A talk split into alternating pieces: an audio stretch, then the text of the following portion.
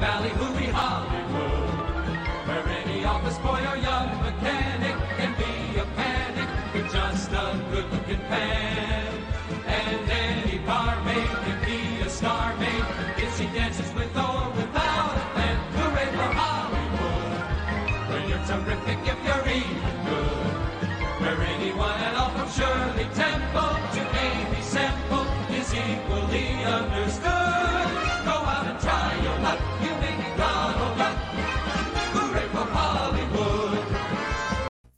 Ladies and gentlemen, boys and girls, children of all ages, you are listening to a Radeligion Broadcasting premiere podcast. Damn you, Hollywood. And here's your host, the king of Bada Bing. Ladies and gentlemen, it's Robert Winfree. Yay! I'm still stuck in Sopranos mode. that explains it. I I really wish we were talking about The Sopranos tonight. I'll I would I would redo the entire podcast we had from last night if you could have saved me the 90 minutes of hell and physical nausea inducing that was watching Venom and that was watching this movie. Mm-hmm. And that's a preview. That's the nice things I have to say about it. So there's your preview of this show, ladies and gentlemen. Tonight on Damn You Hollywood, we are talking about Venom 2. Don't, Mark. I already I already showed you my armory. Just don't, you don't want to play that game with me today. Uh, we are talking about Venom 2, Let There Be Carnage, which is actually shouted by the Venom symbiote at one point from atop a church tower because we have to say the name of the movie. Yeah, well, they're fans of Cinema Sins and they want to make sure they get that roll credits count. I I want to find whoever wrote this and kick the crap out of them. Uh, I know who wrote it. I already looked it up. As do Tom I. Hardy and Kelly Marcel. Uh, No, and Tom this- Hart, Hardy only gets a story credit, no screen. I like it's the screenplay person I want to be. Kelly I, I Marcel. review- Yeah, She yeah. wrote, yeah, she wrote the Fifty Shades of Grey, the first film. Yeah, which really ought to tell you everything you need to know about. Yeah, this apparently told you enough that Jason just, uh, you know, abandoned ship. Hey, she also did. She has a story by. Get this. She has a story by credit for Cruella. She um she wrote Saving Mr. Banks, and she's a script editor on the on Bronson. I actually liked Saving Mr. Banks. Mhm. wasn't a bad film, all things considered, even though it's clear that the Disney executives told the director and the scriptwriter, it's like, here's an extra 20 if you make us not look that terrible. Yeah, they they did some stuff there. I mean, what's her other big? Like, oh God, she wrote on Terra Nova. Well, let's keep going. I, I don't feel I feel like that's all that needs to be said. This is written by What's Terra Nova? I don't even know what that is. it was a crappy show on Fox about traveling back in time to like the age of dinosaurs. Oh, it was another one of the Fox One season list. I think it took two seasons, but yeah. Can you stop making say things that make Jason apparently want to quit? I wish. Jason keeps uh, coming in and out of the dimension. All right, listen. yeah, there's a lot um, of us here I'm tonight. just- That's fine. There's there's a lot of us here, and Jason has a, like a whole therapy session he has to get through with this, and and Alexis has things to say, and Yeah. Robert has to. You've got your tagline. You you one you're one for one here. You have one show where you use the tagline, and then one where you forgot it. No, I had, I was going to do it after I introduced everyone, but then we Well- got off on tangents. So Well, let's get back. Let's get back on the main road, sir. You're driving this uh, this truck. Let's go. All right. Tonight on Damn You, I mentioned what- what we're talking about. We are going to be joined, in addition to Mark and myself. You can see them on screen already. They've talked a little bit. But first up, we have Alexis Hejna from Honeysuckle Rose Creations back with us for the first time in a little bit. How you doing, Alexis? Doing good. I got Cleo here. I'm I apologize if you guys can hear that crackling sound. She's going to town on her favorite marrow bone. That's okay. Uh, last night, um, what's his name? Pat went to town on a plate of uh, hummus and, and chips. So, it, you know, eat crackling and eating is uh, welcomed on this podcast. Well, I've eaten dinner on the podcast before. I know I have, but yeah, it's like okay, whatever. I'm Melissa. thank you, thank you for coming out dressed. All right. And you were the perils of live video podcasting. And also joining us is the the tragically depressed, for good reason, symbiote superfan Jason Teasley. Jason, I'm sorry. Uh, yeah, yeah. If you go back to the archives and hear how pissed off I was about the post-credit scenes of the first Venom, yeah, we're going to turn that up to about eleven for all right. And we'll get back. even we'll get though back the post credits, oh, so even though the post credit scene in this movie is the, literally the only reason to see this movie, will you quit pawing me, dog? All right. Um, it keeps yeah, kicking me out. I, I, this really hates me tonight. Yeah, I don't know why that is. All right, Robert, let's get get into this before um before Streamyard kicks Jason uh, completely off the podcast. I really want to get Jason's thoughts on this, so let's get into it. Well, tonight on Damn You Hollywood, chronicling the downfall of American cinema. Anyone else depressed because Andy Serkis directed this? I like Andy Serkis. Horribly. I re I, I, okay. Did anyone see the Jungle Book adaptation that he directed for Netflix? Uh, It was no, all right. I thought it was pretty good. It was a lot more loyal to the Rudyard Kipling book than um, what Disney has given us multiple times. Uh, it, it was well done. Not to mention uh, Benedict Cumberbatch is Shere Khan, so you know, points all. No, they've they did a good job with both of the sheer. Like, there's never been a bad Shere Khan. I think that one had Benedict Cumberbatch. The original has uh, the name escapes me, but that classic voice actor did so many Disney villains. And then the pseudo live action one that Disney did had Idris Elba. Like, they've never done a bad job casting that role. Very true. But but yeah, like I said, I really wanted to like this. I love Andy Serkis I do think he's a good director. You know, and I th- he is someone who I want to see continue on and have a wonderful career. And then I watch this and I go, "Oh my god, Serkis, please tell me that I can place the blame at the producers and not your feet." all right, Uh, Robert, hit it. Yeah, I kind of hope they can blame the producers too. All right, so we begin this by being introduced to a very young Cletus Kasady at totally not Xavier's home for wayward students or whatever the hell they're calling this. Ravens Oh no, it's not Ravenscroft. Yeah, it's a, he's supposed to be at Ravenscroft. He's just at a school for wayward kids. Yeah, totally not Xavier's school for gifted youngsters that their parents don't want. Uh, we it was meet St. Home for Unwanted Children. To the Sure. ra- okay, yeah, St. Estes Home for Unwanted Children. Go. where he is this is back in 1996 those long the you know almost 30 years ago god i'm old and washed up where he as a young man is infatuated with one of his other detainees a uh, child by the name of frances barrison better known as shriek shriek She's from the comics. i know believe me that that is not points in this thing's favor Uh, she is uh she is taken away. We think she's dead because she gets shot in the face, but because this is comics, nothing actually works the way it's supposed to work. So she just winds up with some scarring around her eye and not even an artificial eye. When we meet her later, she is taken to the Ravencroft Institute, which is again totally not the Raft or whatever other stupid superhero facility you're trying to throw together. Uh, as she is being taken out, she uses her super screaming to damage the character of Patrick Mulligan, who theoretically comes back will probably come back later in his other in his symbiote incarnation of Toxin. These co- these characters were all created in the 90s and if that's not painfully obvious, I don't know what to tell you. Uh, we then jump so he's partially deaf. We jump forward in time where Cletus Kasady is life in prison without the possibility of parole. He is a famous serial killer. Uh, we met him briefly at the end of the first Venom movie and his terrible wig. Now it's just a mediocre dye job. I was gonna say, I think we've mentioned a couple of times on the show. It's like at least thank God whoever decided to give him that wig got fired, and they gave Woody Harrelson a proper wig in this. There's one point. It doesn't give it a passing grade, but there is one point. It managed to avoid stepping in the same pile of dog crap that it did previously.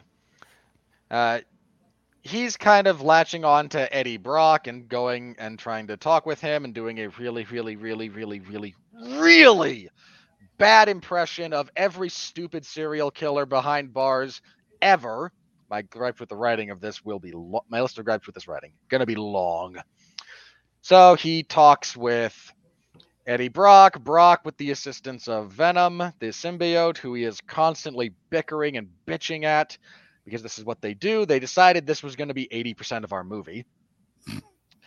is these two not being able to get along. Uh, he sees some of the like artwork that is scrawled on the walls of uh, Kasady's cell and is able to divine, a, uh, kind of like devise where he's hidden a bunch of bodies. When they discover the sheer scope of the number of people he's killed, which is never actually explained, nor any bodies shown, we're just supposed to take your word for it because we Pete, need they- him to be quasi They they PG thirteened it. because we need him to be quasi sympathetic at the end so we can do the but I was abused. Uh they with the when they discover the full the full breadth of his crimes, they decide to reinstitute the death penalty just in his case. And he is sentenced to die via lethal injection. Uh, the other thing about Kasady is he's reaching out through whatever uh, whatever outlet Eddie Brock is publishing on at the moment to send messages to Shriek, who is still for some reason given them despite being in a maximum security facil- black ops facility. Sorry.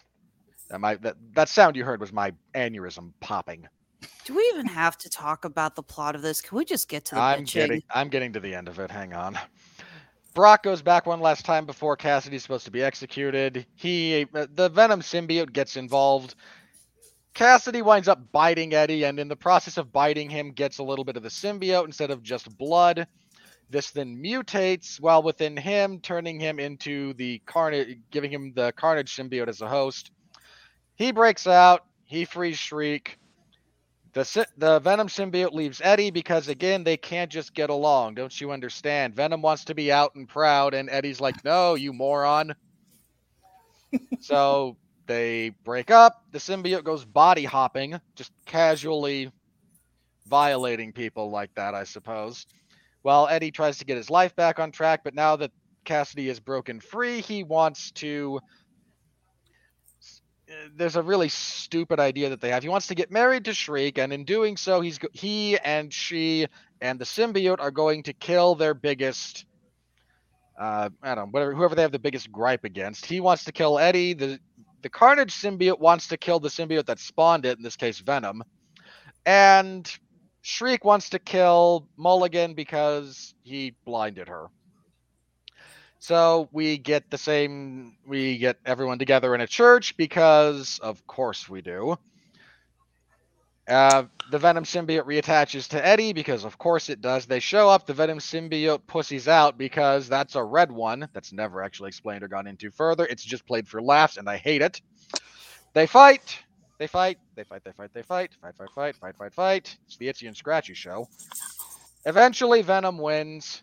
Uh, he then bites the head off of Cletus after devouring the Carnage symbiote. I'm pretty sure that's not how that works in any sort of reality. That's not how it works in any sort of comic book either, but That- we'll that- get to that. Yeah, that's more what I'm like. That's really not how that should work.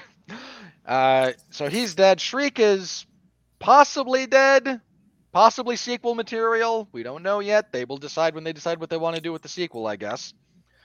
Um, Venom and Eddie wish uh, the the subplot here is that uh, his old uh, fiance Anne is now engaged to the Doctor that we met in the first movie, and Venom is a little bit unhappy. Eddie's a little bit heartbroken. I'll put air quotes around heartbroken because while Tom Hardy is an amazing actor, boy does he not show emotional range in this particular film. Uh, but having sort of reconjoined themselves, uh, Venom and Eddie decide that they're better off together. They head off into the sunset to be the lethal protector wherever they happen to go. And then in our mid-credit scene, they're sitting in a they're sitting in a kind of hotel room, and they are via a beam of light sort of zapped into an alternate reality, revealed to be another part of the multiverse. In this particular case, we get to see J. Jonah Jameson telling the world that Spider-Man is Peter Parker, and then Venom licks the screen over a supposed 16 year old boy's face. I hope you all feel real good about this. Although it certainly don't. tracks for the writer of Fifty Shades of fucking Gray. All righty. Thank you for that, Robert. Jason, before StreamYard boots you again, please have your say uninterrupted, unadulterated. Have your say. Get it all off your chest, Jason. What do you have to say about Venom? Let there be carnage. this was an absolute shit show that um, I really think that they wanted to portray Carnage as fucking Doc Ock uh, with as many times as they had the tentacles coming out of his back. They fucked the whole backstory up.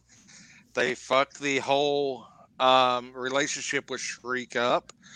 Um, and the parasitic involvement between Kasady and Carnage they totally ignored because they claimed that it wasn't a symbiotic a symbiotic bond when actually it is it's actually stronger than venom's because they're both fucking absolute maniacal um and Oh boy. Anyway, uh, Jason will be back in a second. We'll let him continue. Um, let me just go ahead and, and say this, and then I'll and hopefully by that point, Jason will come back in again. I didn't hate this movie, really didn't. Um, I had a fun time with my kids. It is, it is definitely Jason. I'll come back to you in just a second. It is definitely meant for as general an audience as you can. And if you did, you know, want to bring your kids to this, and you can get past some of the silly cartoon violence in it, I feel like that's what they were they were going for. Um, I mean, it is a slight, light, barely there movie, and it moves like a theme park, like a literal theme park roller coaster. And I think there's some funny stuff with um, there's some funny stuff between Tom Hardy and uh, the the Venom CGI. But Jason, I'll let you continue before I uh, before I say anything else. oh you're fine um but yeah i mean it it, it totally took out the whole aspect of the carnage symbiote with kasady. Um and you get a brief glossed over version of what landed kasady in the the group home and subsequently the prison. And the fact that you, they introduced mutants to the MCU without anybody noticing with Shriek uh, was kind of kind of interesting and nobody picked up on. And I sure the hope, hell hope, uh, Sam De La Rosa got uh, royalties off of this for them saying uh, being Lethal Protector as he was the artist for the Venom uh, Lethal Protector Volume One. I sure hope he got royalties as much as much as that was fucking mentioned in the show. But when it boils down, each symbiote is actually stronger than its previous host. So the Venom, when Venom spawns Carnage, Carnage is actually stronger than Venom. That's what creates the issue, and that's through the whole Maximum Carnage story arc. That's what causes Spider-Man and Venom and the superhero gang that they have to pair up with to defeat Carnage because it is a stronger uh, symbiote. So this was totally off the rails. It totally bastardized my favorite comic book character of all time. This actually pissed me off more than Harley Quinn in the the first Suicide Squad, uh, and that was kind of hard to do. But yeah, at least at least we didn't have the Raggedy Andy wig this time. I, I did like the fact that they fixed that.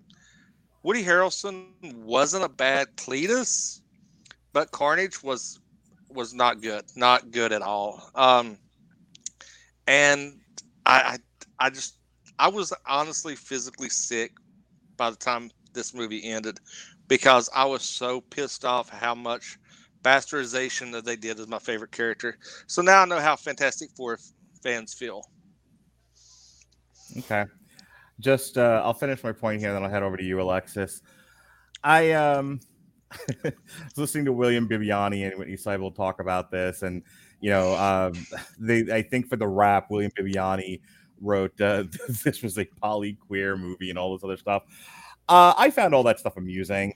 Like I said, it's it is very much like let's let's let's get Carnage made, and then let's just go rapid fire through everything so we can get to the fighting and all of that. Um, and I think, you know, if you're, you know, if you're one of these people who was going just to see the Carnage blob fight the Venom blob, then you know the, the movie gave you what it wanted. I, I was joking with you guys on uh on chat about you know you got to give the people what they want. I I can't come at it from the point of view of Jason. Like I, I can sympathize with Jason's point of view. Um, you read the comic books, you'll fall in love with the character. You want to see that character represented on screen as it's as it was written in the comic book. But as I've said many times on here, you know, books are books and movies are movies. They don't always necessarily resemble one another. And I think they, I th- the movie focuses a lot on the relationship between Venom and um, and Eddie, and their and in their sort of like dis- dysfunctional, uh, dysfunctional relationship. And I remember back when um, I read the, the Secret Wars comics about how like the costume was in love with uh, you know the original black black costume saga when the, the costume was in love with Peter Parker and all of that. And I think look it, that may or may not have been successful in in your eyes, but I think that for what they were trying to go for with what the Venom symbiote is, I think they were largely successful with that. It might not have been everyone's bag, but I think in terms of hey, let's make this about their relationship and kind of the Carnage Venom fighting stuff is secondary to that. Uh, it works. The problem is there isn't anything else really to talk about with this, at least as far as I'm concerned. It's kind of if you're not dealing directly with Eddie and Venom, or you're not watching the CGI fight, there's nothing else to this movie. So, what did you think of it, Alexis? Yeah, I'm with Jason on this one. Uh, yeah, first of all, Woody Harrelson does do a good job as Cletus Kasady. Hell, part of me even wonders if this whole everything with Venom was first started because somebody said, "Hey, you know what would make a good Carnage when we eventually do get around to it in a Spider-Man movie? Woody Harrelson. He does a good job with it." The CGI fight is really well done, and it's a minor thing, but I really like the scene with the uh, postcard when you have the uh, the drawing talking Mhm. about Yeah. uh, Cletus's background. Uh, I've often discussed about how it, it's very hard for movies and television shows to provide good exposition drops without it becoming just and here comes the bulk of information. So when you see a film that's able to do it in a really creative and unique way, it's very impressive. And this film does nail that with the scenes of the sketches via the postcard. So I really did like that. But this movie is so disappointing the script is horrible. I actually called out both the just hanging around and the honeymoon's over line. Li- literally, right when they were starting to find, I'm like, okay, someone's going to say honeymoon's over, and then you hear someone shout honeymoon's over, and I point at the script like, I called it, I called it. When you say the script is bad, are you talking about like the dialogue? Is that what you're specifically pointing at? Yes, Okay. not just the dialogue, the pacing is terrible, the interactions are lame. Again, this is a PG 13 film. You how can you have PG 13 with Carnage? The creature is literally the alien mixed with Kasady's blood. You know, that's what Carnage is. Mm-hmm. And what disappoints me more than anything is that I'm a big fan of the Spider Man comics. I do enjoy the original story arcs with Venom and Carnage. They're great. I love the Maximum Carnage comic book. Hell, I love the Maximum Carnage video game. You know, 90s pure corny cheeseball fun. And, excuse me, films like this, it's so disappointing because we want to see Venom and Carnage on the big screen. We want to see these characters. We want to see the fight, but we want to see it done right. This movie really feels like they basically are just waving their keys at us, going, Oh, look, here's Venom. Oh, look, here's Carnage. Oh, look, they're going to fight. And they expect us to be satisfied by it. I don't want on. that. What's re- hilarious though is that for the percentage of people that aren't comic book fans, that is exactly what they wanted, and they're so happy that that's what they got. Exactly. I really want a film that is accurate to the mm-hmm. comics. I mean, especially since now we're getting the multiverse merge and we're going to have Spider Man and Venom interact because anyone who's read the Maximum Carnage comic book knows that Spider Man is an integral part of it. And I was just like, you could have waited. You could have waited and done a really faithful maximum carnage. No, I mean, not like 100% faithful because we'll, we'll be in the theater Yeah. for five years, but a f- something so much closer to the comic and it would have been so good. This movie just feels like they decided to just put together Venom and Carnage based off of somebody else's spec script for completely different characters, down to making Shriek the love interest. She's not the love interest. She never has been. They're just like she basically just gets Carnage to get her out of jail because it's like, hey, you're breaking out. Yeah. Take me with you. You know, it's it's very disappointing for comic book fans who love these characters. And again, the CGI fight is great. You know, hell, Andy Serkis of all people, I'm so disappointed in him as a director, but it's great to have him directing CGI fights because who else knows better about motion capture than him? You know? Yep. So, yeah, that's my two bets. So, I, I I'm gonna say say this because I know when I saw the pictures of it and people because people who had early, got to see early screenings of it, um, they shared the picture on Twitter, and I was like, oh god, this is gonna be Ghostbusters 2016 level backlash, and I I haven't actually quite heard that, thankfully, but when I saw Venom decked out in the um, The rave outfit. the rave outfit, and um, Oh, and I God. and I had heard that he has the line "I'm out of the Eddie closet," and I was I was actually thinking about you, Alexis, because you're always like, "Oh, that's the new So- cosplay at the cons this year." I'm like, It's a line someone wrote. It's a line that passed editing, and that's a Yeah. line that these people spend a lot of money and time bringing to fruition on the big screen. And I want you all to consider this the next time you try to claim there's a kind and loving God, and I'm the religious one here. I was thinking We'll about get it. to that when we discuss Midnight Mass next week. I was thinking about it in terms of I know a lot of people are going to be mad about this and they're just going to be se- like seething on social media. But I thought it was kind of hilarious that Venom has now been co-opted into a gay icon. I I thought I'm Mark, sitting there dying in the theater, and I'm like, oh, this is going to send people into into just foaming fits of rage. hey Mark, I couldn't help but think it was hilarious. Yes, you kn- sorry. you know the Babadook has been co-opted into a gay icon, right? has it really? I Yeah. still don't get. Oh, I, I got no problem with it, but I don't get it. It's just like, can someone just show me how we got from point A to point B, please? Yeah, I would. That's a whole other podcast. We're gonna have to discuss this. You know, how exactly did we get the Babadook into gay icon? But anyway, you know, like him standing there going, "I'm out of the Eddie closet," and you know, and doesn't doing this whole speech. Eddie about, kept- no, no, no. "Anything you wanna Eddie kept- Eddie kept me inside because he was ashamed of us, and I Right. want to be out and free. And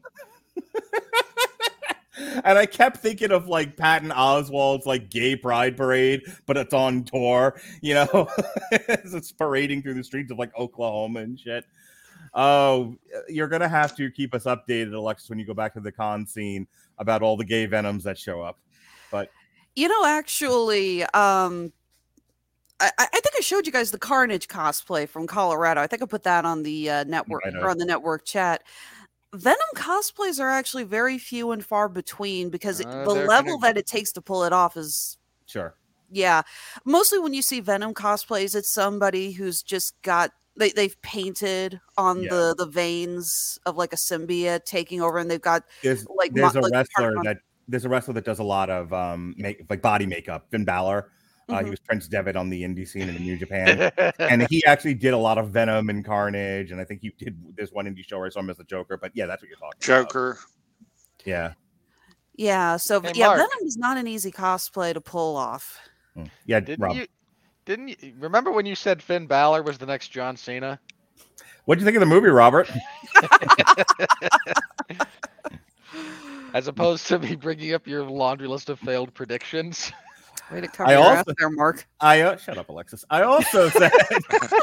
I also said the most standout guy in the Shield was going to be Dean Ambrose, and hey, look at him now in AEW. Will you get on with the movie already? People are watching. They one are. yeah, our, we've got a couple of viewers on Twitch. One of them's my brother. The other one's probably me. Go on. what did I think of this movie? As a critic, as a critic, as a critic. think it, I think it As a critic. I think the pacing is terrible. The dialogue is this dialogue might legitimately be worse than the dialogue in Fifty Shades of Grey, be that the screenplay or the original novel, and I wouldn't wipe my ass with that. I would that's one of the only books I would burn on sight. I think Moving the, on. the final CGI fight between Venom and Carnage is perfectly acceptable. The scene where he breaks Shriek out of the Ravencroft Institute made me want to vomit. And I Why? don't mean, I'm not saying that because uh, the, not the whole movie, that sequence between the perpetually spinning camera, Okay. the mediocre CGI, the flashing lights, and her shrieking, not even her power shrieking, just the actress screaming. I had to, I literally could not watch it. I had to stop or I was going to throw up. It is a horribly constructed sequence. Okay. Anyone else realize the problem with the script the minute that Shriek let out her thing and it and it hurt Carnage? It's just Have like you- Go ahead.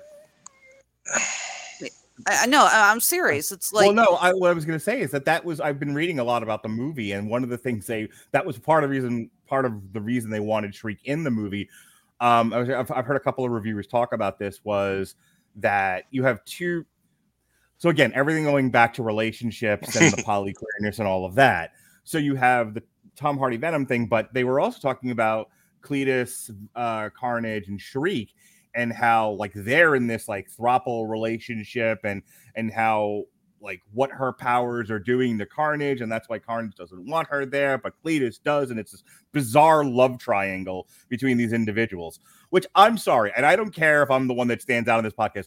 That is, I don't give a shit that this isn't like the comics. I am sorry, Jason. Mwah, I love you. I don't care.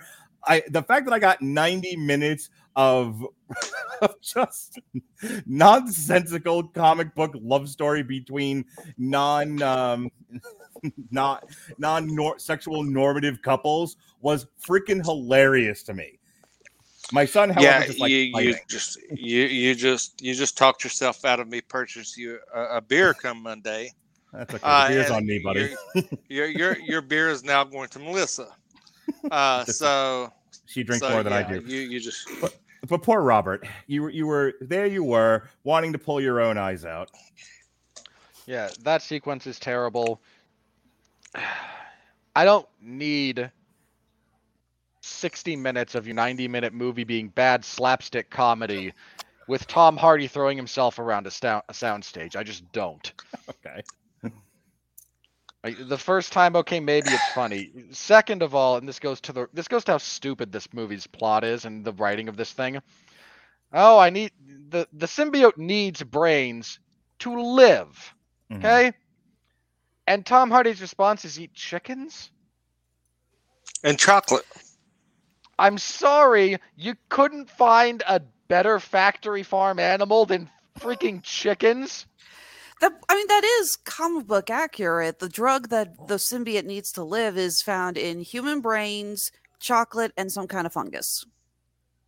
Uh, again, at, at which point, if the thing you're sharing your body with goes, I need this or I die, you do kind of have to find some ways to make concessions to that. You have to find things for it to eat that aren't just running your local bodega shop out of Hershey bars on a daily basis. I was thinking it kind of, And it I kind wanna- of apes, uh, hang on, it, it kind of apes the vampire issue, doesn't it? Like whenever you have a movie, Twilight being a really good example of this, like, hey, we don't want to kill people, but we need blood, so we are vegetarian vampires who, you know, eat, go hunting in the woods and eat animal blood. It they were they were playing with that motif. Go ahead, Jason. But also the the one thing I wish that this would have happened because this would have been a good dynamic and kind of would have balanced that out is if they would have introduced the reason why Venom and Eddie has one of the bonds is because Eddie has cancer and the symbiotes re- uh, suppressing that that's keeping life. But then he runs when Venom leaves Eddie, he kind of runs through and all these other people just like die. But it doesn't affect Eddie. That's that was that's never been explained in either movie. Uh, so I think they would have just introduced that.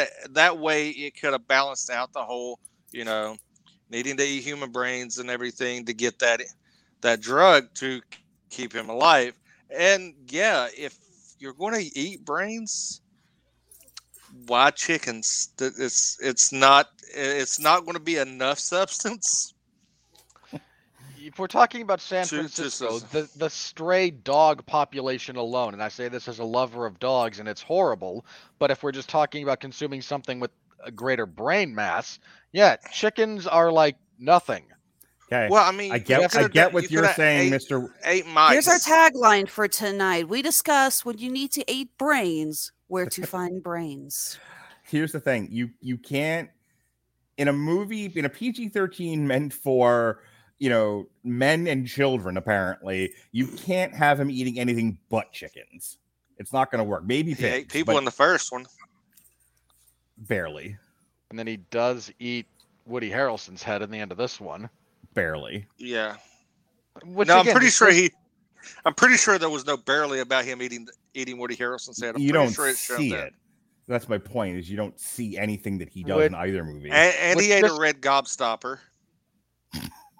Which just goes to how stupidly set up this movie was to begin with on a creative level. yeah Um, Well, they wrote it so the Venom's or the Carnage uh, symbiote wasn't actually birthed from the Venom symbiote. They just had him. He got some of it Yeah. out of Eddie's body, so that's how it works. That he can re-eat it and reabsorb it. yeah, Yeah. Which again, I was Yeah. like, that was this. that was the dumbest thing. That Mm. was so stupid. Yeah I, i, will I, I can't tell you how much I would have rather had the Sentry fly in Deus Ex Machina style take Carnage into space and tear him in half like he does in the comics. I, here's where I will agree with all three of you. It doesn't follow it. It establishes rules and then immediately breaks them. Follows none of them, and it just is like, well, in this scene, this is what we want to have. I, it very. It was. I haven't watched the.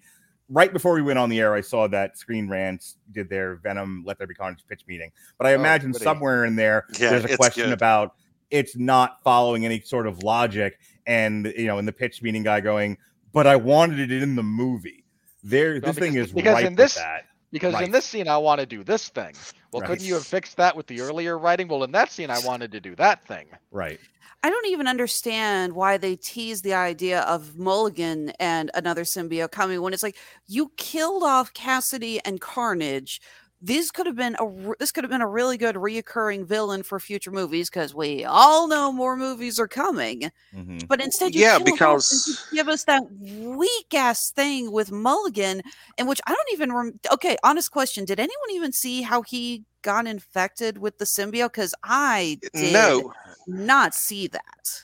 and the fact that he becomes one of the the third most popular symbiote in toxin because of the it, it, it they didn't play that up. And i'm like it, it just shows it never showed how he got infected and how, how it bonded with him. And it, it's like hey blue eyes that that'll that'll show that the bond occurred. Yeah let's go with that. Let's give Yeah, I have to say- I, this is not a hard movie to follow, but even me and my kids at the end of it were like, my, my son Elbow was like, like, like, what happened to him? Why does he have blue eyes now? And I'm like, mm because that's what the Yeah. writers wanted. Yeah, exactly. I was I went to see this with a friend. I've mentioned before. He was going to join us tonight. Couldn't unfortunately. Uh, he actually is the world record points holder for the classic uh, Maximum Carnage video game, former speedrun holder. So he knows that story better than anyone else I know. And I looked at him and I was like, "So what's that?" And he's like, "I have no idea." It's like you. It's like they stumped the person who knows the character Carnage better than anyone else I know. Other than Jason. so, I- Robert, I, anything else? the actress who plays Shriek, Naomi Watson, Harris, whatever. Bloomberg. Tia Spaghetti. Dalma slash Money Penny. That's the one. Lady, I know it must have been amusing to you at least once to do your Gollum voice while Andy Serkis is directing you, but knock it off. but she wants the Preciouses. Take. No, no, no, no, no, no. He wants the like the fact that he is banging on that glass window as she's being led away, going, "My precious." What's Tater's Precious? I wanted to whip. I wanted to pee on the movie screen. We're Oh three my minutes. We're three minutes into this stupid movie, and I have to resist the urge to walk up because I'm in a theater basically by myself. A few other people came in ten minutes later, and just all over the giant screen. Robert, I want you to know as your friend, I feel like your best friend, but maybe not. But I but you're my best friend, even if I'm not your best friend. But I want you to know that if you ever stand up and pee for distance from wherever you are in the theater and hit the screen, I will come bond you out of jail. I promise. Pro- I- promise me before you die, you will pee dick and balls all over the movie screen. Like it's I'm a- pretty. I'm like- pretty sure we could get, get a GoFundMe to bail you out. I, for- you I don't need it. will- I will spend my money on this. I, I will Go tell you fund me. I think we'll be able to pull it out for just everyone on this network. It's like Robert did what? Yeah, I'll contribute to the fund. Uh, I will. I, if that ever happens, you'll be the first one I tell. Thank you. I, I, I ask so little. And then it'll go to the group chat, and everybody will start chipping money in. I will. I, I need video of it so I can upload it on the podcast. I'm, oh, I do no, not no, want to see. I do not want to see will be no video. of video. Rob- There That will takes be no the video. that takes the and whole, here's the whole the the excuse me while I whip this out comment we made earlier off air to a whole new level. Robert. What did you think of Venom Five? Let there be even more carnage. Chicken and balls. That will probably be the subheading for that particular, and, it will give us just as much that honest, just as much that honesty in advertising as "Let There Be Carnage" did. We uh we have drifted away from the movie. You want to wrap it up here, Sonny? All right, I'm going. I've tried very, very hard not to insult people for their personal tastes lately. Uh, Like this is no, no, no. Like that's a serious thing I've tried to do lately. Sure. I've very much tried to live and let live when it comes to people who like different things. I like things that aren't good, plenty. Like this is not me getting on a high horse. But this movie, I feel like if you enjoyed this movie, you were raised under power lines, dropped on your head repeatedly, and your parents used lead paint chips instead of salt to feed you. Like, I don't understand. I can't. I can barely intellectually understand the appeal of this movie because it's slightly more competently directed than your average Transformers flick. Fair enough, but there's just so much nothing, compounded by. Okay, okay. This is my last thing, and because this really annoyed me, the writing of Cletus Kasady the whoever wrote the actual dialogue that he spouts didn't actually write any dialogue. She found a YouTube video about serial killer tropes and sort of scary things you can have them say. As he's transforming, something wicked this way comes. Bullshit, that guy knows that reference. As he's being strapped in, chaos comes and chaos. uh, Like, no, stop it. And then you cap this all off with him going, That's bad journalism, Eddie. You were supposed to ask me why I butchered dozens and dozens of people. It's because I was abused and I just wanted to be your friend. And I'm with Venom when he says, Fuck this guy and eats his head. We got to get our one F bomb in. yeah, yeah. There is, Uh, this is a horribly written movie. The dialogue is terrible. It is slipshod despite its quick runtime. The only quasi good thing that this has going for it is the final showdown fight, which itself was half ripped off from any number of Spider Man versus Doc Ock sequences. Bite me, whoever wrote this. Bite me, whoever choreographed this, and never make another one of these. I know you're going to, Oh but yeah. just know if I ever see the person who wrote this, I'm going to be convicted of assault because I'm going to beat the shit out of them. So Hey, Robert. what I'm hearing from Robert. I got a qu- I got a question. Yeah. Can we can we can we be a lethal protector? no. so, uh, so well, what I'm hearing from you, Robert, is you cannot wait for Venom be gay do crimes. That right? Oh my god! Venom this is three, going off the- make it gayer. I can't wait. I uh, what can I say? I I hear what you're saying. I don't largely disagree with you. This was definitely this was a weird movie meant for like kids who don't think hard about movies, you know, This or for movie- people who on, just on, want on. like mild entertainment. this movie's not made for anyone.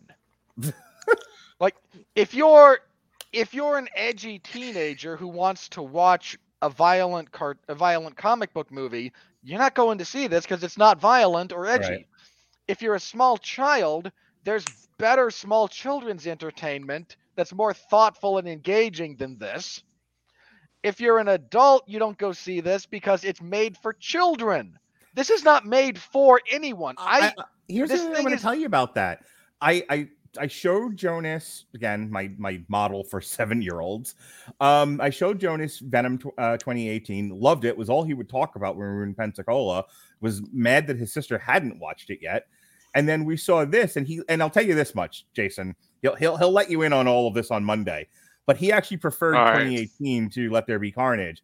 But at the end of this, this was all he would. This was all he wanted to talk about. He went on for at least another hour talking about like what's going to happen in the next movie and blah blah blah. You know, the the stinger at the end with Tom Holland. He was talking about that. I mean, I don't. Here, here's where I agree with you. I don't see a lot of parents like myself bringing their kids to this because it's about a murdering alien.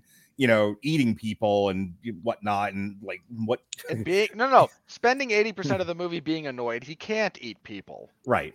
So like I, I don't see a lot of parents necessarily Then bringing magic- their kids to this. But what was the statistic that we saw that I shared in the chat? It was like something like six. We talked about this last night on, Yeah, yeah. on Many Things to Sixty-one Newark. percent were men. Right. N- Not just men. They were. It was like sixty-one percent were men over the age of twenty-three. hmm that are left-handed that No, no, no. also also killed their mother and grandmother or something. I don't. It was just sixty-one percent of men between the, the ages of eighteen to twenty-five, and then like another. no, no, sec- it, it was it, was- it was weird because it was like even old. It, it skewed much older than you'd think it would. It was. It didn't even really hit the eight. It wasn't really like the eighteen to you know forty-five demographic. It was more the twenty-five to fifty-five demo. Mhm. And, then, what the other subset was kids, wasn't it? Yeah, like 24% of total tickets for this were like children. And I, if you took your kids to see this, shame on you, Mark. Mark. but All also, right. the real quick, Cletus Yeah. Kasady is was highly intelligent in the comics. That was Mhm.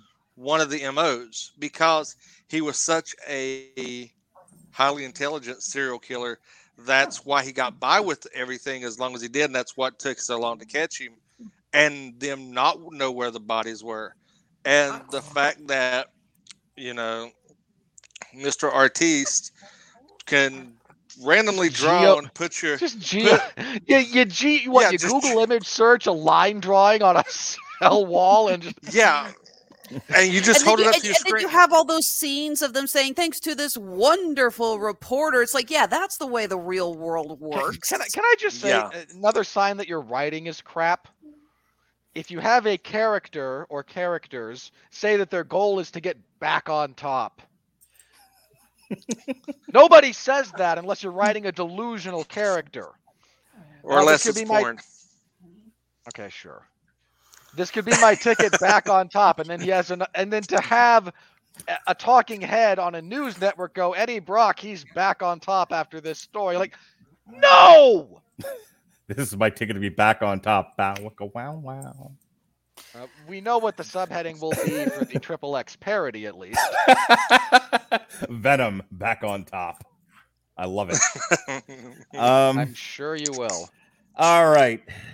Speaking of which, um, the music in what do you think of the music in this, Jason? Did the music in this stand out to you at all?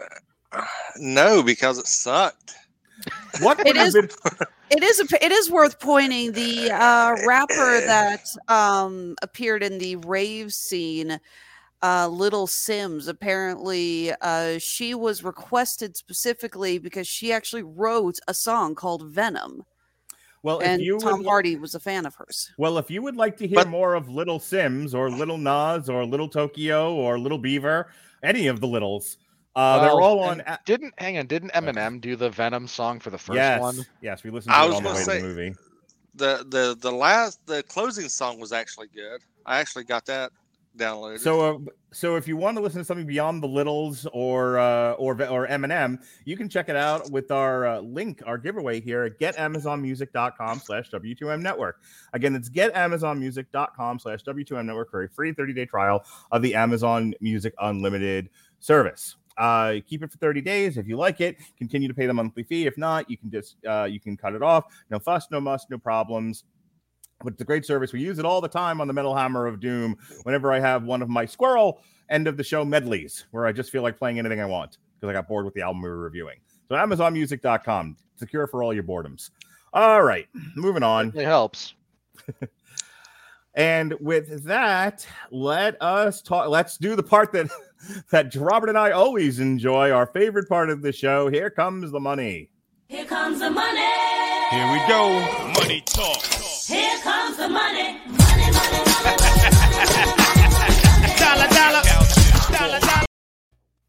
Oh, here comes the money. This thing is raking in all the dough. Um, it was it had the highest debut of the pandemic since theaters reopened for a weekend at like 90 million and on a budget of 110 million it is currently as of this recording acquired 109.6 million dollars it was clearly obviously painfully so the number one movie of the weekend from October 1st to October 3rd. Um, it uh, it knocked Shang Chi, who had it, who had a, a record four week run in the number one spot because nothing came out in the month of September, Not a darn Uh, thing. and we reviewed all the not a darn things. True. Um, the Addams Family 2 came in at number two, and that was not only in theaters, but also day and date PVOD. For those of you who want to see it, you can actually just rent it at home. Uh, as I said, Shang-Chi fell from one to three. The Many Saints of Newark, which myself, Robert Winfree, and Pat Mullen reviewed last night. If you're interested, uh, if you're done listening to this, if you want to check that out, uh, we didn't like that one either. We're not we're not doing well this week. Um, that debuted at number four. Poor dear Devin, ha- dear Evan Hansen dropped from two to five. Don't feel uh, bad for dear Evan Hansen. We all knew how badly that was going to end. It's like Hollywood musicals; they make money, right? Yeah, but not dear Evan Hansen. Oh. Ooh, Not when you cast an actor to play a uh, high school student who is clearly in his 30s. Yeah, we did a Guys, bit on that last night. The guy's hairline is almost as bad as mine. Um, Free Guy, the other really successful movie of the pandemic era, also, uh, believe it or not, another Disney movie, uh, fell from three to six. Candyman, not a Disney movie, four to seven. Jungle Cruise, definitely a Disney movie, six to eight.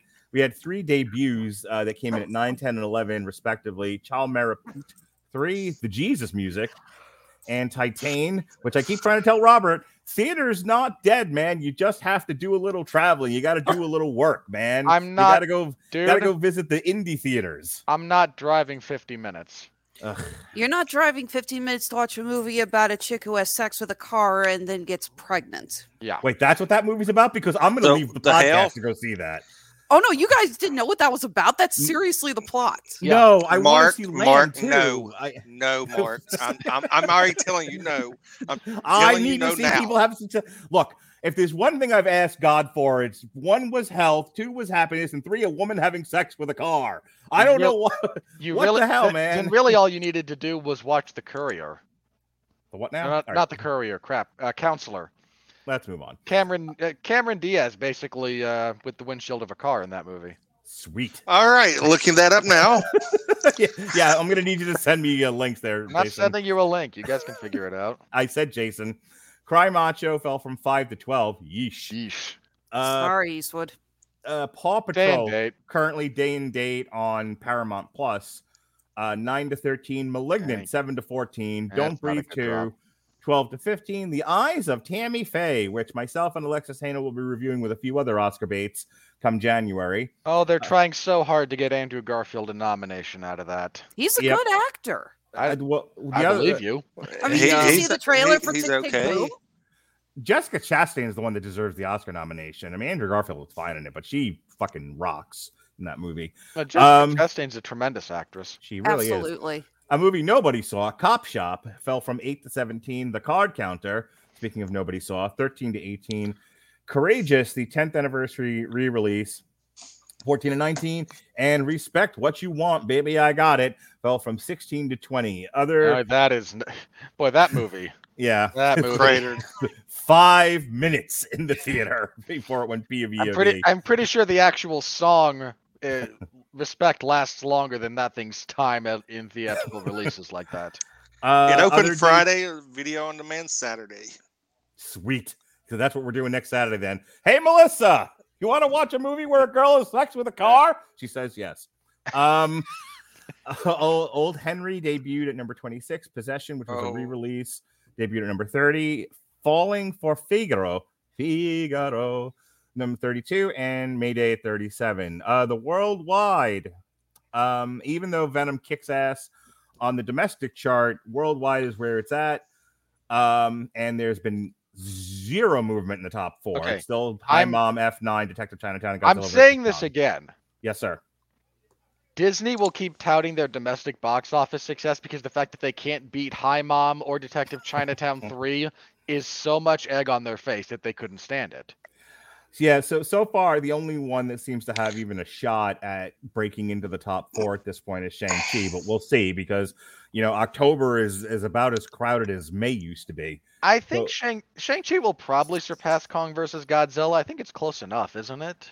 It's at 387 now. It's 80 Uh, so it's 80 some odd million back. Yeah, It'll probably get there. probably. You know, I some mean, and. So you know, some executive at Disney is saying, "So how can we buy China?" The bigger Well, I- question no, like the bigger question there is how long before China resubsidizes Di- Disney? Here's my question, um, Robert. Maybe you know the answer to this. Did Shang Chi ever ever actually have a Chinese release? Because I think that might be the problem. Well, I mean, you Um, you say problem.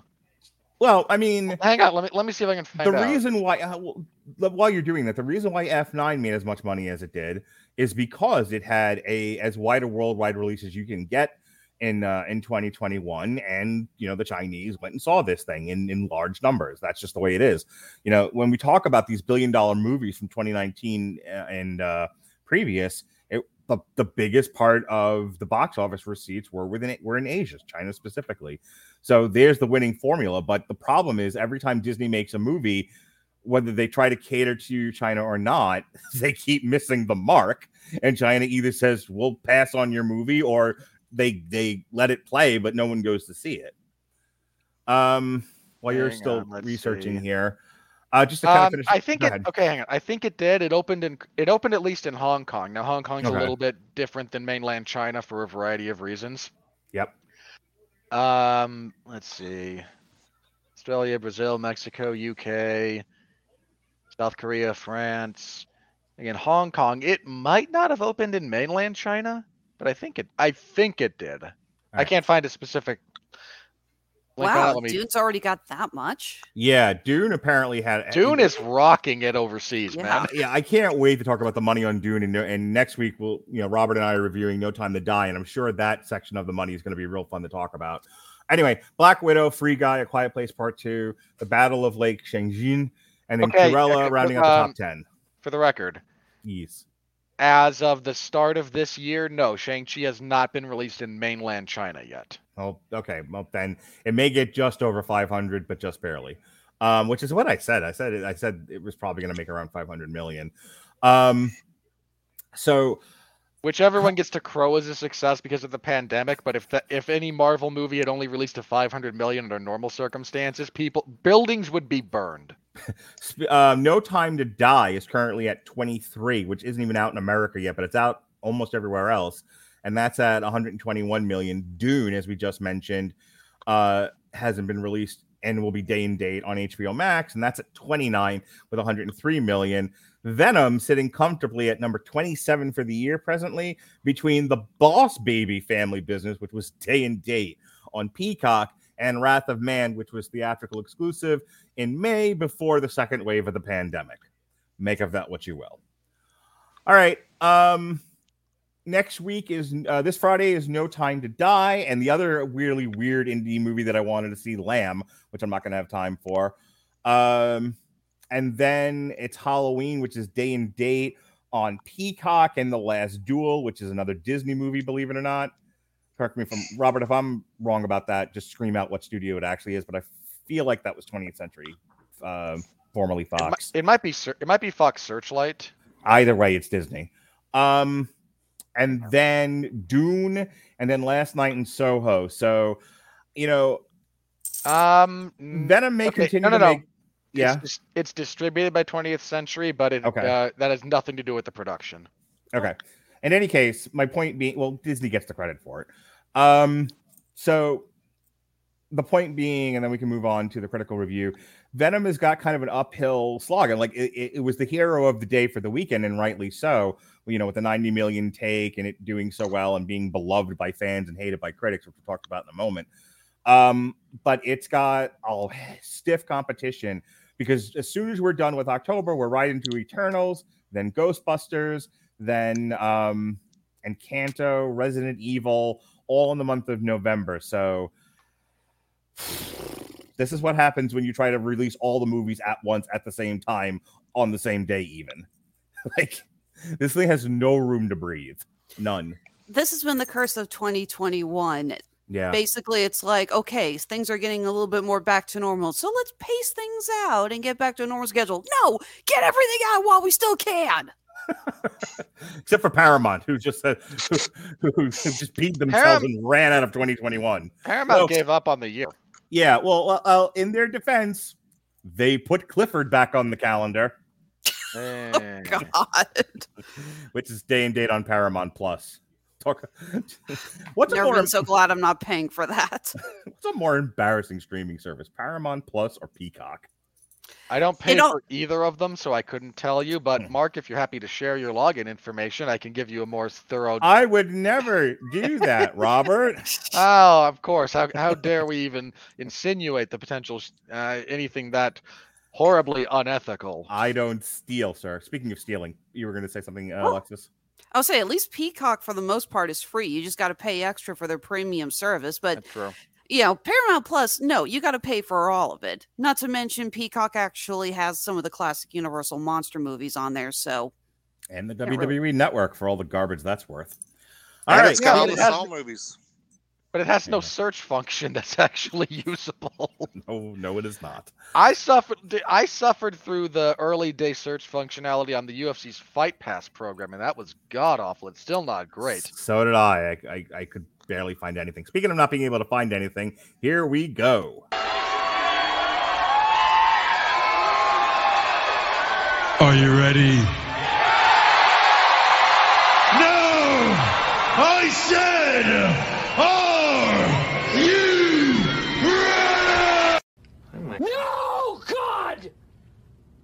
No, God, please, no! No! No! No!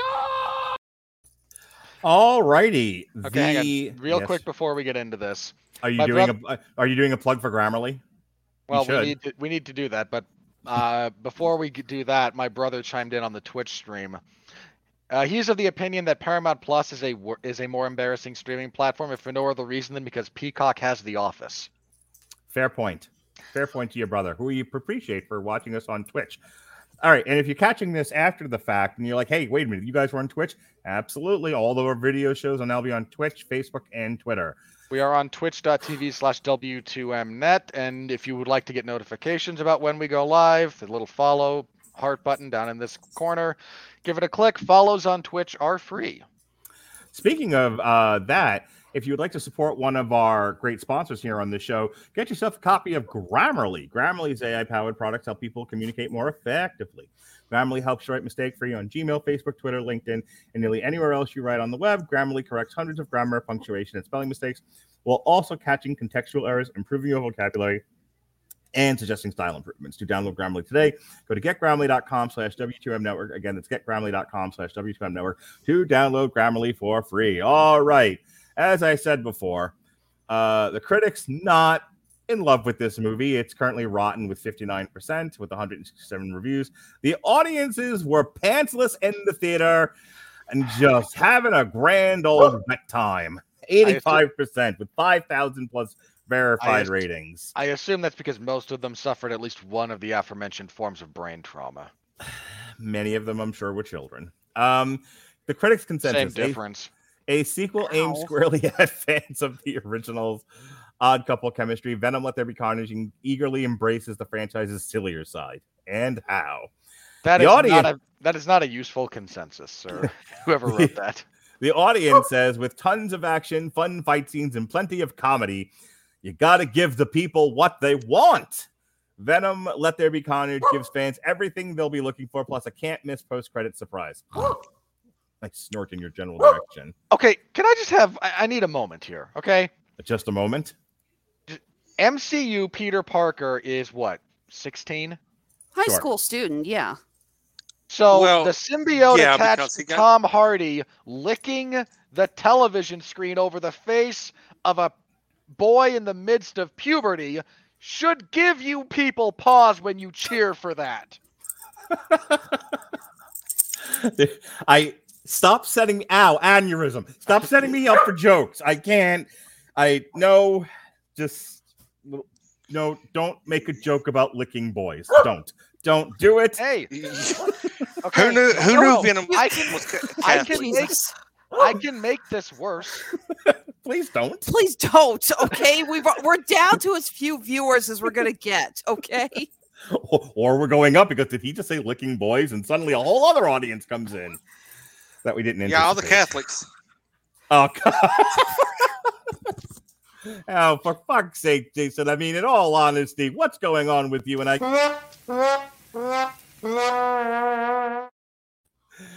Uh, No, Cleo. It popped all three of you. I swear to God, I didn't see the dog at first. I just thought Alexis was throwing her headset. That's it. I'm done. I've had it with you people. Would have been a good time.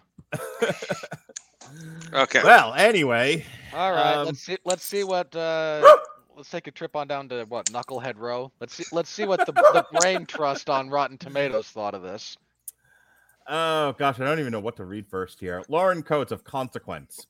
The script is certainly frustrating and the narrative not all that thrilling, but Venom has the good sense to deliver more of what audiences loved about the first film: the Eddie Venom dynamic and hijinks. I told You- you, it. This isn't about comic books or anything else. It's about relationships. Just Robert Winfree. It's not. No, no, Mark, No. This isn't even about relationships. This is about Tom Hardy throwing himself all over a soundstage, and I, I assume this woman is easily distracted by jingling keys because that's all that took place in this movie. If you're talking about the relationship between those two, apart from the Venom symbiote randomly violating people, getting them drunk, almost killing them, and then going, "But I miss Eddie." Eh.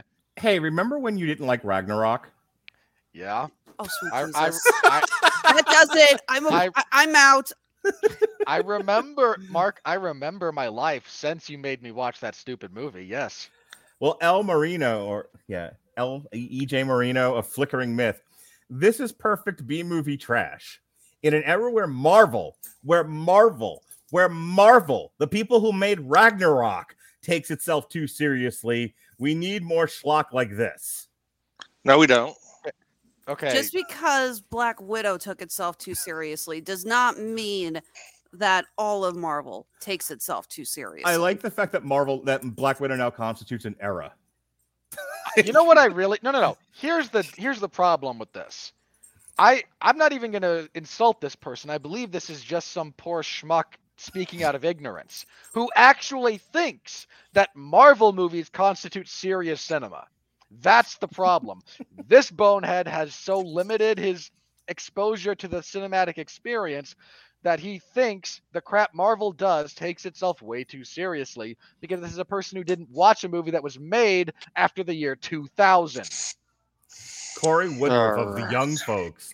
The Young Folks, Robert Winfree. Serkis frees this film from the shackles of seriousness, which allows Venom's latest to reach its freakish, freakiest potential. Nobody's interested in serious film, Robert Winfree. Don't you understand? We all want Oh, jingling keys and bright colors. The movie. I understand. Yeah, a movie about a serial killer. Needs to be funny. Let's It make does. serial killers funny. Yeah. Hey, fuck off, man. J- the, the- the Nightmare on Elm Street movies are a dick. hilarious. I understand what you're saying, but listen to what I'm saying. The Nightmare on Elm Street movies are chock full of puns and nonsense. Comedy, my friend. Comedy is the lifeblood Yeah, of but- cinema. Yeah, but they're Yeah, horror movies but- first and foremost. You get good laughs out of the Yeah. Evil Dead franchise and entries too, but they're horror movies first. Wait, Ja- This is Ja- not anything first. Not Jason to wants to mention, me- you have char- actors like Robert Englund and Bruce Campbell who can carry the width of horror slash comedy and actually do a good job with it because of their uh, charisma. Jason we- wants to tell me to I- go fuck don't get that myself again. Hardy. Go ahead, Jason.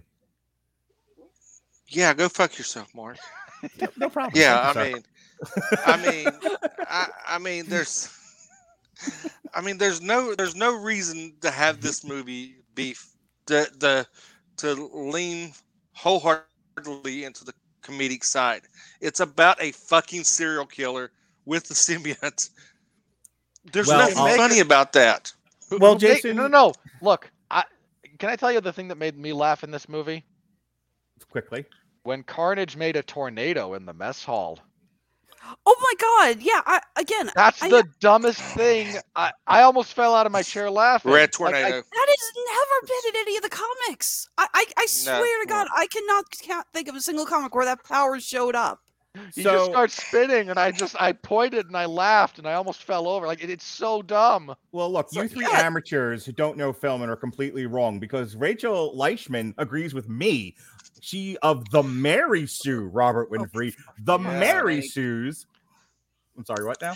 Well, she can go fuck herself too. Well, I haven't gotten there yet. At least wait for the woman to have her say. The Well, you Rachel said she agreed with you. of the Mary Sue, clearly a a, uh, a dominant um, periodical. This this is a uh, this is an outlet leading the way in cinematic critique and thought. The, a Yes. very forward-looking, forward-thinking uh, expansion of the discussion around cinema. The Mary Sue vaunted in the halls of critique. Well, the Mary Sue says Venom, Let There Be Carnage is a love story. Simple as that. Four out of five stars. It sure did make me love not being in the theater, so I'll give you that. It made me love when the credits rolled. You, Alexis, you want to add one to that? I've been getting my my dog is currently crying to go outside and she's been trying to eat my arm for the last 10 minutes, okay? I prefer that than sitting through Venom made Let There Be Carnage. Eli Glasner of CBC News Network. Soon there are two alien symbiotes running amok. Venom, the black gooey one. Carnage, the red gooey one with extra spikes and arms. When they meet in battle, it's like a tornado in a licorice factory. That might be my favorite review ever. He's not wrong. He- I mean, all this. Okay, I'm going to insult this person for this particular review because all you did was do a vaguely flowery synopsis of events without actually gi- giving anything useful. But I'm going to forever refer to this as the licorice movie now. Perfect. The, licor- the licorice movie. Venom, let there be licorice. No, Um, just, lic- there we the go. licorice movie. Rendy Jones of Rendy Reviews. nope, not doing it for Rendy. Fuck you and the horse you rode in on. Um, this you is couldn't the handle the horse I rode in on. That's what she It, it was a donkey. Speaking of donkeys, this is the best rom com I've seen this year. You're not wrong, Rendy. Thus far. Okay, I'm can't- leaving on that wait, one. Wait a second. If you can't, no, you gotta wait. If you can't beat them, Venom. All right, Wait, uh, wait. everybody Okay, have a, That's everybody it. have a good That- night. That that's it. I think we're all gonna go commit suicide now. Woohoo! I, I'm off to see my mom. Add it to the bingo card, Andrew. Every time Jason makes a dead mom reference, I think we're going to end with that, and I think that might just be the description of this podcast. If you can't beat them, Venom. Um, Hey, okay, this is some other person and I now wish to do physical violence to in addition to the screenwriter. Again, I think we just found the ultimate tick bird review for the night. yeah, it's not going to get any better than that. So, I'm sorry, One- Robert, you would agree with me on that? Pretty much, but I mean, one, watch more romantic comedies if you want to try and compare this to other. If you're going to make that comparison, you really do need to watch other movies you're going to in the genre to compare it to. Two, as my as, again, this, this is my brother stealing my line and and misspelling it. Only one O in loser, Alex. You He saying? emphasized it. yeah, the, the extra O for emphasis. Yeah, I don't you- think he misspelled it. I think he was trying to say it like an Ace Ventura, like loser, like that. Hmm. Could be. All Uh. But I'm gonna I'm that's what gonna going say it. I'm gonna get I'm gonna quote his other line. His dog, who is a very large husky, has a more romantic relationship with the moose he mutilated and murdered the other day than we do between than we do between Venom and Eddie. I'm just now realizing. So I've I've avoided having chats and live and live streams for years now, but if if nothing else, the fact that I can now project them into, I didn't realize that that's what Jeff does on the MCU's Bleeding Edge. I'm like, oh, okay, that's a cool function. All right, we're done here. Um, so uh, yesterday, my as I Wow, said, we're gonna be shorter than the movie. Myself, we don't get that, we don't get to say that that often. Is all. There was nothing to talk about. It really isn't. Uh, ne- myself and Robert Winfree and Pat Mullen, we did the Many Saints of Newark. Um, tomorrow, tomorrow there's a roundtable. There's, a, there's there may be not a lot to talk about, but there are a lot of people talking about it.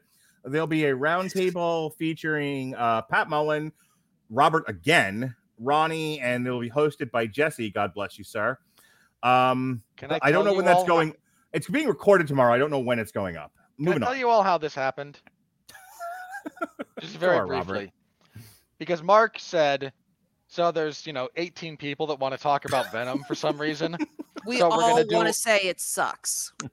So, well, this is before it came out. So we're going to do what we did with Candyman. We're going to have a damn you Hollywood, and then we're going to have a roundtable discussion. And I said, sure, that that all makes sense.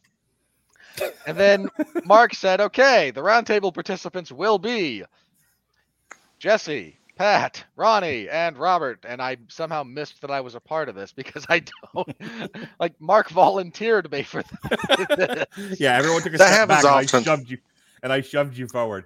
Um anyway, and then Thursday is a re-airing of Robert and I reviewing Spectre from a few years ago. And then Friday, Saturday, and Sunday, it's all Tyson Fury, Deontay Wilder all the time. We will be re-airing our alternative commentary for the first Wilder Fury fight. Um, you can check out our coverage of the second Fury fight. We'll also have a re-airing of Robert and I reviewing uh, Final Destination, the Final Destination series. And then Robert and I, as soon as he's done with the UFC, Robert and I will be doing live commentary for Tyson Fury versus Deontay Wilder 3. This time we're done, we promise. well, Uh, unless, unless, no, unless. God damn it, no. Mark, there's never going to be a unified four belt heavyweight champion in your lifetime. You just have to accept this. I've I've I, I do accept it. Um anyway, this Friday is No Time to Die, the final Daniel Craig James Bond movie. Um myself, Sean, and for a brief moment, Robert Winfree reviewed the Daniel the first three Daniel Craig James Bond movies. That's up in the archives now, plus Robert's two-part series with Pat Mullen on uh, James Bond villains. And if you've enjoyed our uh, take on Venom and Carnage and all that therein, there was a Jason was actually on an episode of Everyone Loves a Bad Guy, um, where they discussed Venom and Carnage. Plus, uh, Jason and Jesse reviewed Venom Carnage Unleashed, and you can check out our re-airing of uh, Venom Lethal Protector out. All right, that's it. That's all I got. Jason, you want to plug your podcast? Yeah, you can find me on the Second and Short podcast. We're on Instagram, Twitter, TikTok, YouTube. Uh, it's me and Tyler Louder um, doing what we do best, talking fantasy football. Uh, as always, you can always look me up on Twitter at tzley822.